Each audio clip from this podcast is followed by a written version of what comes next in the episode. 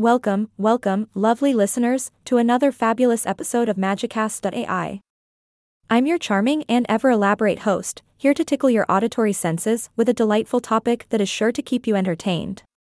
So buckle up, my dear audience, as today we dive into the hilarious encounters we face when being stopped by the police. Now, I must apologize in advance to the fans of Bad Bunny, if my pronunciation of any Spanish words isn't up to par, please forgive me. Being stopped by the police can be quite an experience, don't you agree? It's not the most pleasant feeling to see those flashing blue lights behind you, but we all know that sometimes it's just a routine check. Ah. But what tickles my humor bone is when they always ask me if Mary Lug has been drinking, but never seem concerned about my caffeine intake. It's as if a true crime here would be an overdose of espresso, my dear friends. Now, let me make one thing clear we are not condoning any illegal activities or encouraging you to drink and drive. Safety first, always. But let's have a laugh about those times when we're completely innocent and yet, the police seem to focus on the most unexpected things.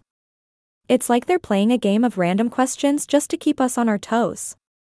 Should we start a petition to have caffeine levels checked instead? I mean, picture this scenario you've just had a long day at work, rushing to get home as quickly as possible. And suddenly, those flashing lights burst into your rearview mirror. You nervously pull over, and as the officer approaches, what do they ask?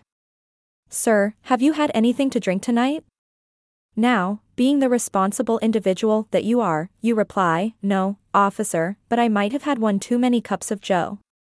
Can you imagine the look on their face?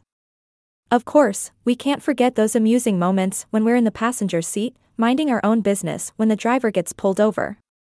For some reason, the police officer looks directly at you, as if you possess all the secrets of the universe. And what do they ask? Miss, have you been drinking? I mean, really? You're just sitting there, sipping on your innocent little soda, and suddenly you're the prime suspect in a beverage investigation.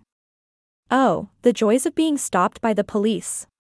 It's enough to make anyone giggle.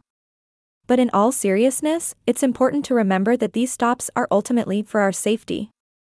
So even if they ask peculiar questions about our caffeine consumption, let's cooperate, remain respectful, and have a sense of humor about it all.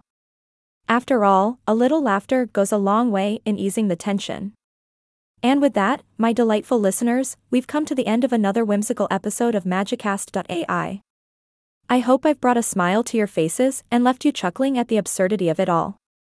Remember, life is too short to be serious all the time, so let's embrace those silly moments that make us human. Until next time, keep the laughter flowing and stay fabulous. Signing off. Yay! I am not a robot anymore.